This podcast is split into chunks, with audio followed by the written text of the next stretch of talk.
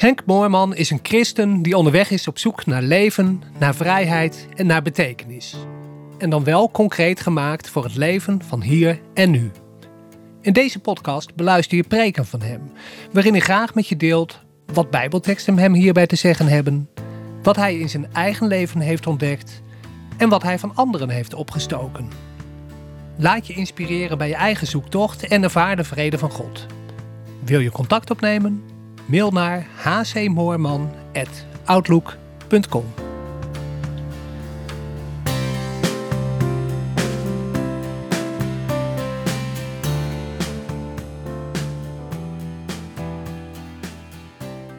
En Johannes 4, ik begin bij vers 7. Geliefden, laten we elkaar lief hebben, want de liefde is uit God. En ieder die lief heeft, is uit God geboren en kent God. Wie niet lief heeft, kent God niet, want God is liefde. Hierin is de liefde van God jegens ons openbaar geworden dat God zijn enige zoon, zijn enige geboren zoon gezonden heeft in de wereld, opdat wij zouden leven door hem. Hierin is de liefde niet dat wij God lief hebben gehad, maar dat Hij ons heeft lief gehad en zijn zoon gezonden heeft als een verzoening voor onze zonden. Geliefden, indien God ons zo heeft lief gehad, behoren wij ook elkaar lief te hebben. Niemand heeft God ooit aanschouwd. Als wij elkaar lief hebben, blijft God in ons en zijn liefde in ons is volmaakt geworden. Hieraan onderkennen wij dat wij in Hem blijven en Hij in ons, dat Hij ons van zijn geest gegeven heeft. En wij hebben aanschouwd en getuigen dat de Vader de Zoon gezonden heeft als een heiland der wereld. Al wie beleidt dat Jezus de Zoon van God is, God blijft in Hem en Hij in God. En wij hebben de liefde onderkend en geloofd die God jegens ons heeft. God is liefde. En wie in de liefde blijft, blijft in God en God blijft in hem. Hierin is de liefde volmaakt geworden dat wij vrijmoedigheid hebben op de dag van het oordeel. Want gelijk Hij is, zijn ook wij in deze wereld. Er is in de liefde geen vrees, maar de volmaakte liefde drijft de vrees uit. Want vrees houdt verband met straf en wie vreest is niet volmaakt in de liefde. Wij hebben lief omdat Hij ons eerst heeft lief gehad. Als iemand zegt, ik heb God lief, maar zijn broeder haat, dan is hij een leugenaar. Want wie zijn broeder die hij gezien heeft niet lief heeft, kan ook God, die hij niet gezien heeft, niet lief hebben. En dit gebod hebben wij van hem. Wie God lief heeft, moet ook zijn broeder lief hebben. Nou, het woordje liefde komt wel heel vaak voor in het stukje. Hè? Ja. Uh, moet ik altijd een beetje oppassen, heb ik met dit soort stukjes dat het niet een beetje wee wordt en een beetje klefferig en een beetje all you need is love, hè? Dat, dat idee.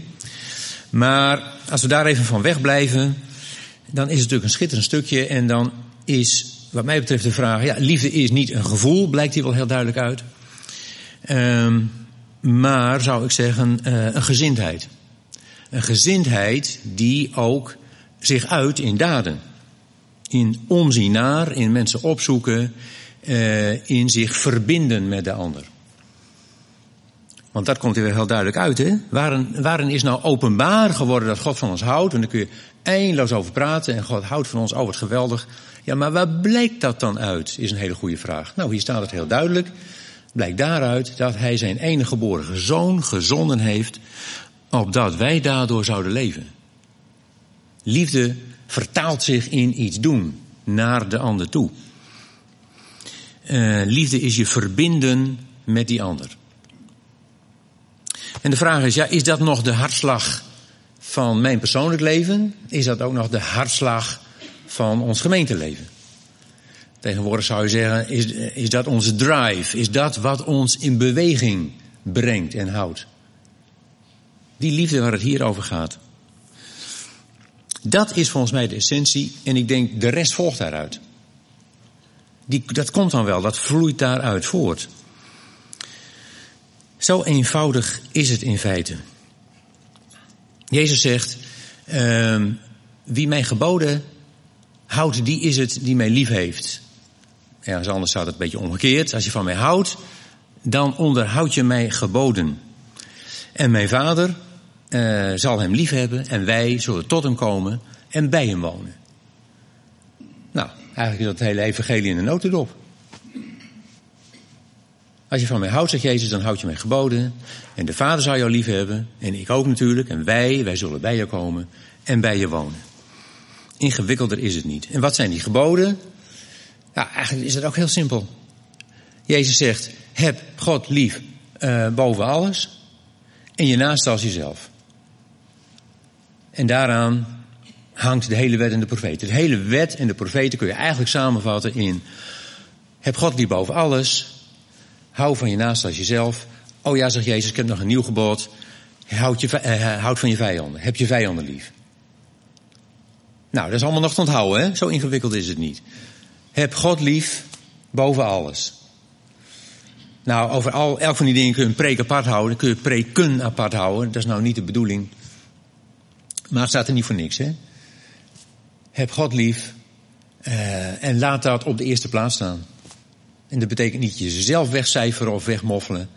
Maar wel dat je zegt, uh, vader, dat is uh, wat mijn leven vult. Wat al het andere te boven gaat. Dat is God. Heb je naaste lief als jezelf. Het staat een beetje in omgekeerde volgorde eigenlijk.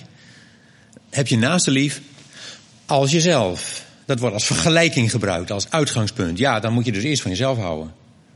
Anders kun je niet zeggen, je moet van je naaste houden als van jezelf. Dus eigenlijk moet je zeggen, je moet, de bedoeling is dat je van God houdt. De bedoeling is dat je van jezelf houdt. En vervolgens van je naaste, net zoals van jezelf. En dan nog van je vijand. Nou, wie is je naaste? Nou, Jezus heeft daar een duidelijke gelijkenis over verteld. Uh, de barmhartige Samaritaan. Dat, die gelijkenis vertelde hij als antwoord op de vraag: leg ons nou eens uit, Heer, wie is onze naaste? En wat was het antwoord? Je naaste is degene die jouw barmhartigheid bewijst. Dat is je naaste. Dat is niet de hele wereld of zo. Degene die goed is voor jou, dat is je naaste. Nou, het is nog niet zo heel moeilijk om daarvan te houden, zou je zeggen. Hoewel, hoe makkelijk is het om van jezelf te houden? Want daar begint het wel mee. Want er moet wel eerst een zelf zijn, wil die van een ander kunnen houden. Ja. Nou, dat ik zie sommigen ook wat bedenkelijk kijken. Nee, dat valt niet altijd mee hoor. Soms moet je echt leren. Dat dat oké is, dat dat normaal is. Dat dat er gewoon bij hoort. Dat dat, nou, ik zou, in zekere zin vanzelfsprekend is. Ja, het blijkt heel vaak niet zo vanzelfsprekend te zijn. Of niet zo vanzelfsprekend te gaan. Maar dat is wel zoals God het bedoeld heeft. Ja. Je kunt niet van een ander houden als je jezelf niet acht, als je jezelf niet, als je niet goed bent voor jezelf. Als je niet een beetje goed met jezelf kan vinden. Nou, dat is soms best oefenen. En dan van die ander houden. En dan van je vijand. Nou, dat is een stuk lastiger, hè? Vind ik hoor. En dan kun je zeggen, ja, vijanden heb ik. Ik heb wel geen vijanden. Nee, maar laten we het houden op de mensen die jou een streek hebben geflikt. De mensen die jou onaardig hebben bejegend. De mensen die jou een beetje over je heen gewalst zijn. De mensen die jou een beetje in de hoek gefrommeld hebben. Of degene die gewoon een beetje laatdunkend over je deed. Of, nou, dat soort dingen. Hè? Ik bedoel, daar moet je aan denken. Ja.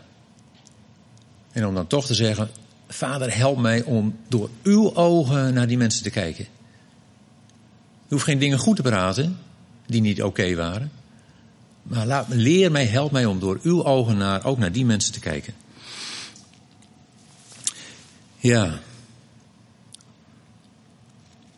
Het gaat dus, als het gaat om houden van God, jezelf, je naaste, je vijand.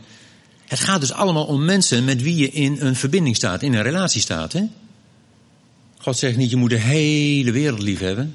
Laat dat maar aan God over. Al zo lief als God de wereld. Het gaat dus om mensen met wie je op een of andere manier in contact komt. Iets hebt, een relatie hebt. Ook met je vijand heb je een relatie. Wel een hele negatieve. Maar poeh, dat kunnen intensieve relaties zijn hoor. Ja. Hou van diegene. De grootste categorie valt daar buiten, denk ik. Want verre, de meeste mensen zijn niet God, ben ik zelf niet, zijn niet mijn naasten, degene die goed voor mij zijn, en zijn niet mijn vijanden. Dat is de rest van de mensheid. Nou, dat is het overgrote deel natuurlijk. Ja. Die valt er buiten. Tot ze binnen je gezichtsveld komen natuurlijk. Want het, moet, het is altijd heel concreet. God liefhebben, daarom staat hier ook God liefhebben. Ja, je kan nog zeggen, vader ik hou van u.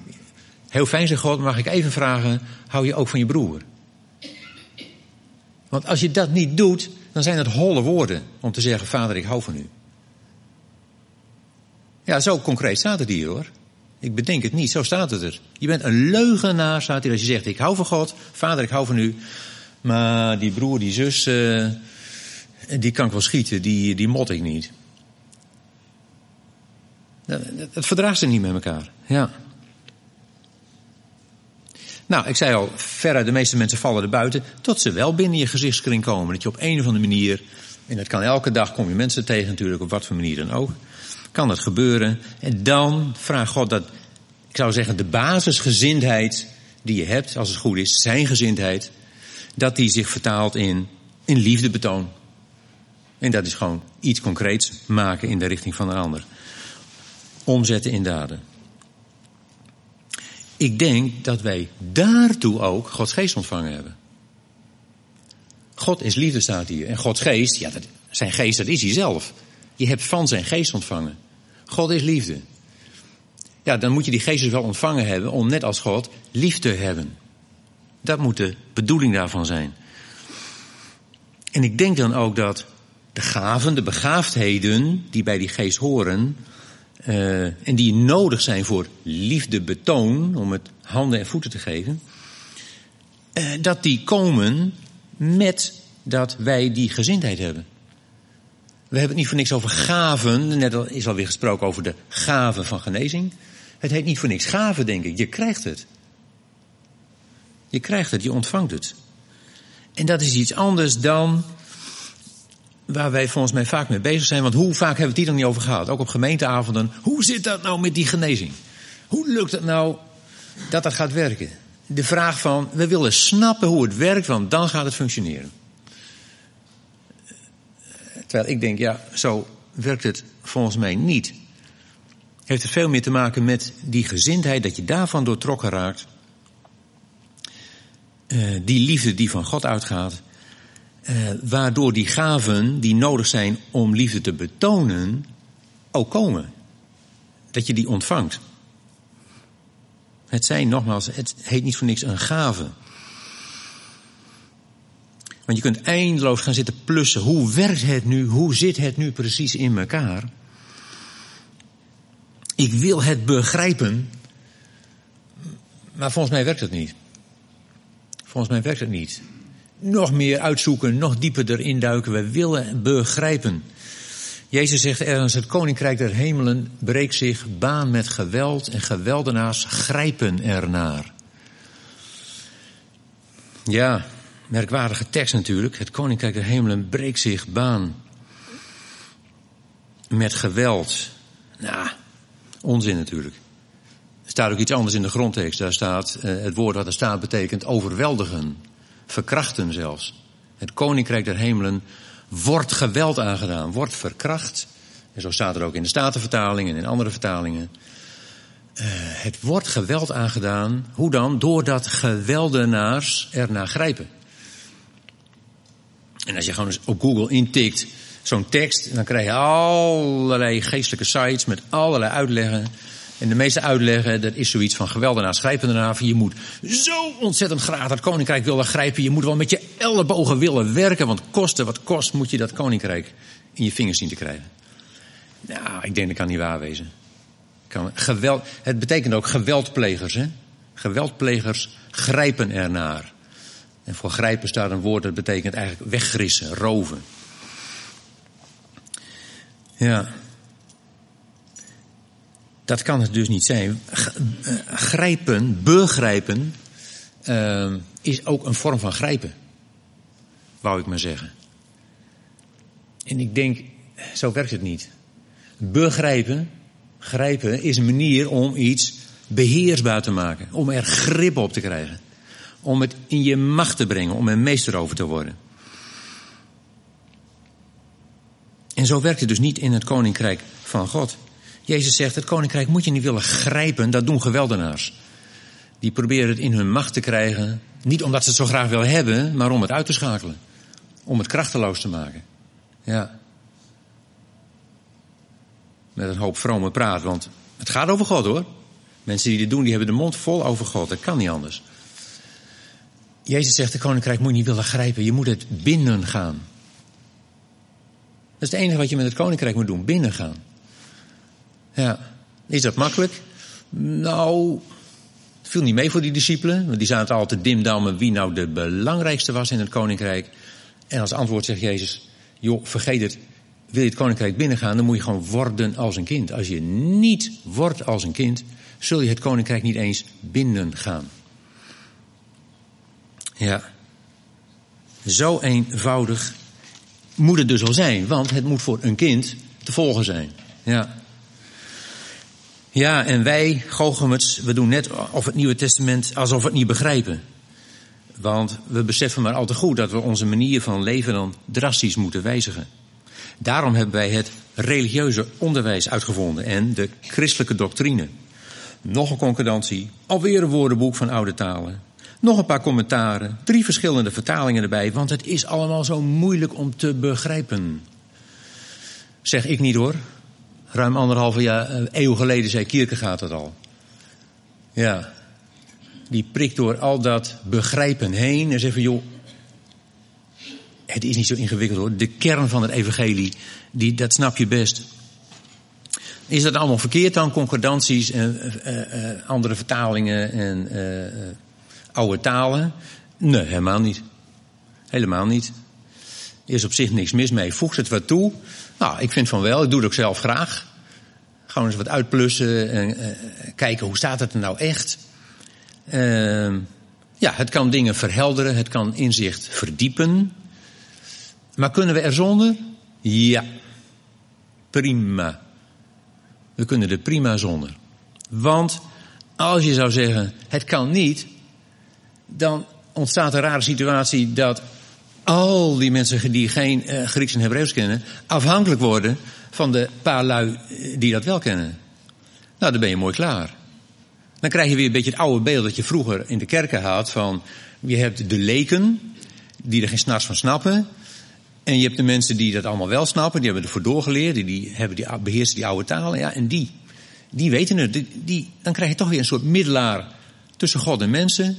Lui die wel Hebreeuws en Grieks kennen, uh, voor mij wat nog Latijn. Uh, en die kunnen God uitleggen. Ja, dat kan niet waar wezen, denk ik dan.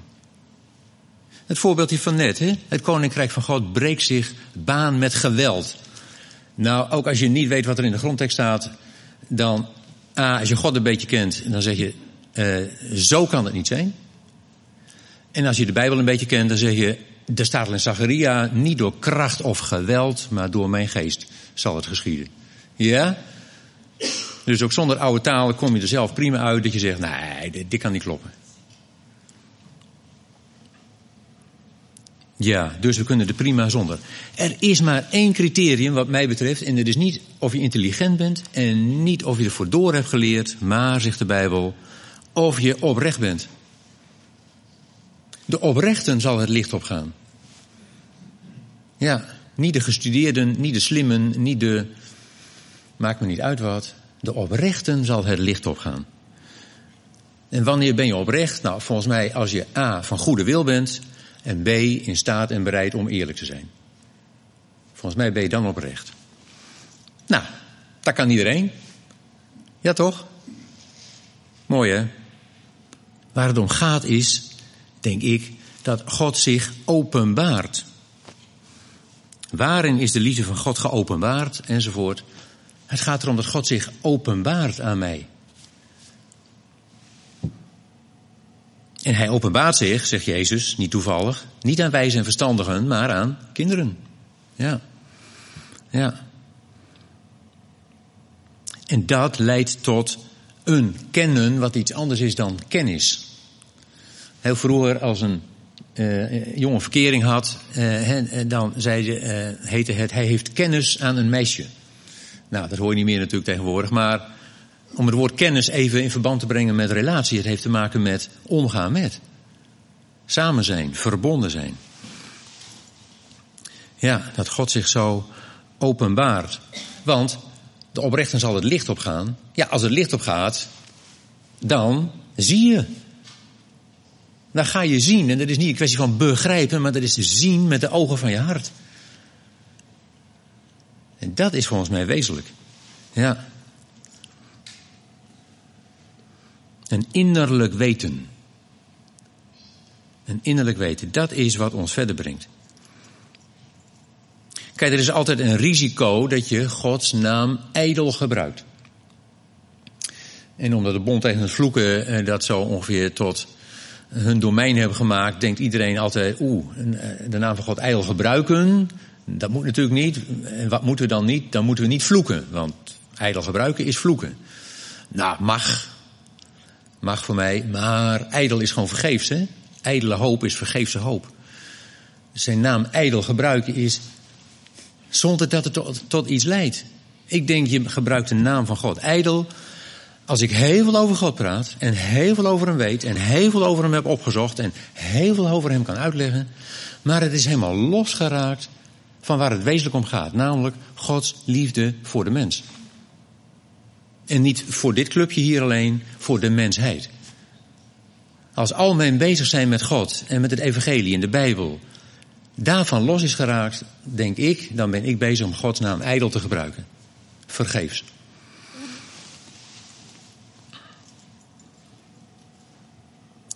Ja, ja, Gods liefde voor de mensen, voor de wereld, voor de mensheid. Dat is natuurlijk wel heel ruim, dat zei ik al. En ik zei ook, ja, God vraagt niet dat je van al die mensen, die zoveel miljard mensen houden. Dat, dat, dat kan niet. Nee. Nee, oké, dat is ook zo. Dus het gaat erom mensen die binnen je gezichtskring komen, waar je mee te maken krijgt. Ja, en dan is natuurlijk de vraag, waarom komen ze niet? Hoeft niet meteen 5 miljard, het wordt wat krap, maar iets meer dan nu. En niet omdat wij een grote gemeente moeten worden, helemaal niet. Daar zit ik helemaal niet op te wachten. Maar wel omdat je denkt, wij hebben volgens mij wel iets in handen waar een hele hoop mensen uh, wat ze graag zouden willen hebben. Waar ze verder mee komen. En waar, waarom komen ze niet? Waarom zijn ze er niet? Nou, ik moest nog weer eens denken aan het beeld eh, wat Gerard hier ooit heeft neergelegd van die, de gemeente, wij, die zaal, gemeente in een zaal. Wordt van alles op een bord geschreven, wordt weer uitgewist. Nou, dat stukje wil ik even overslaan. Maar daarna zie je dat er door de deur wel wat mensen binnenkomen. Met oude versleten gebruiksvoorwerpen. Mogen ze inleveren tegen nieuwe, waar ze wat mee kunnen. Maar op een gegeven moment vallen de muren weg. En is er dus geen verschil meer tussen binnen en buiten. En komen er dus nog veel meer mensen. En ik zat te denken, ja, die muren, hoe vallen die weg? Gaat dat zomaar vanzelf? Ik denk het niet.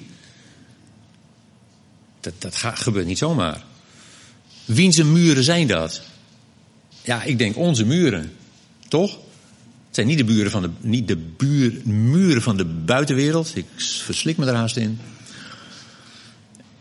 Het zijn onze muren.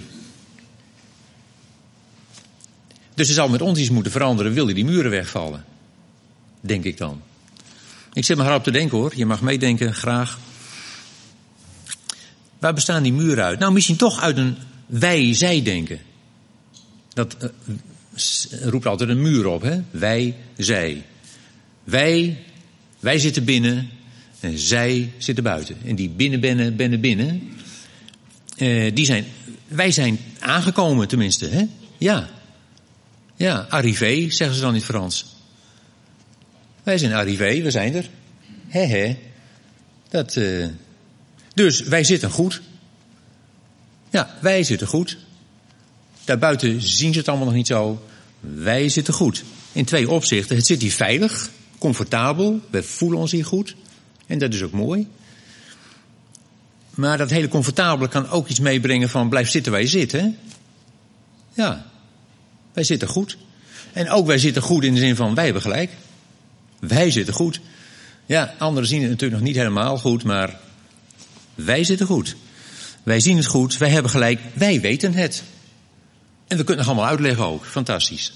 Ja. Ja. Misschien dat het een beetje een muur eh, in het leven roept, hè? Of wij zijn kinderen van God. Al die mensen buiten niet. Is dat zo? Is dat zo? Als je naar de Bijbel kijkt, dan wordt niet alleen Jezus de zoon van God genoemd, maar ook Adam, hè? Als je het geslachtsregister van Jezus, een van de twee die teruggaat in de tijd neemt, die eindigt met Adam, de zoon van God. En in die zin is niet alleen Adam, maar zijn alle mensen kinderen van God. Ja. Als Jezus uh, leert, uh, ons leert bidden, ja ons, uh, hij, het stuk de bergreden, hij zet de grondprincipes van zijn koninkrijk uiteen. Zit hij op de berg, hij spreekt tegen zijn volgelingen, staat daar. Dat waren niet alleen die paar discipelen hoor, dat was een, een hele kluit mensen die hem volgden. Wat waren dat? Christenen? Nee. Waren dat mensen die zeiden: Ik heb Jezus aangenomen als mijn Heer en Redder en mijn Heiland? Nee, helemaal niet. Dat waren gewoon Joden die zeiden: Verdraaid, die man die zegt dingen die mij raken. Dat, daar moet ik achteraan, daar wil ik meer van horen. Dat waren die volgelingen. En die leert hij bidden als je tot God spreekt. En God, dat wisten ze, want ze hoorden ze elke zondag in de synagoge. Als je tegen God spreekt, dan mag je hem rustig vader noemen. Ja, dat impliceert wel dat jij zijn kind bent, hè? Ja.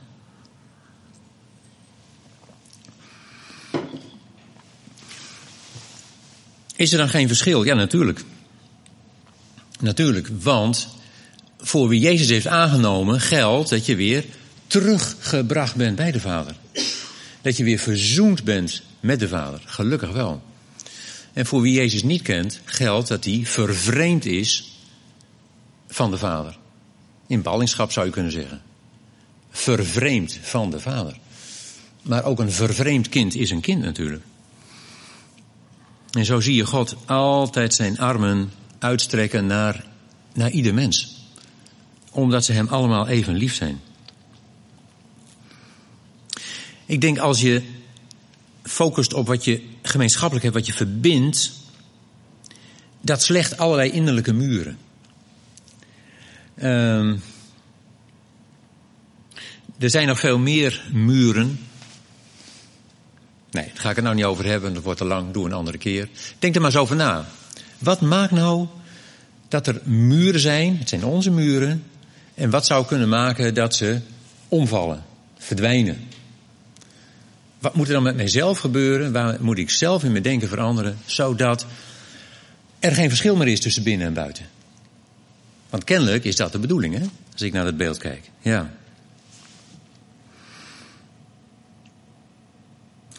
Kortom, God is bezig mensen te maken naar zijn beeld en gelijkenis.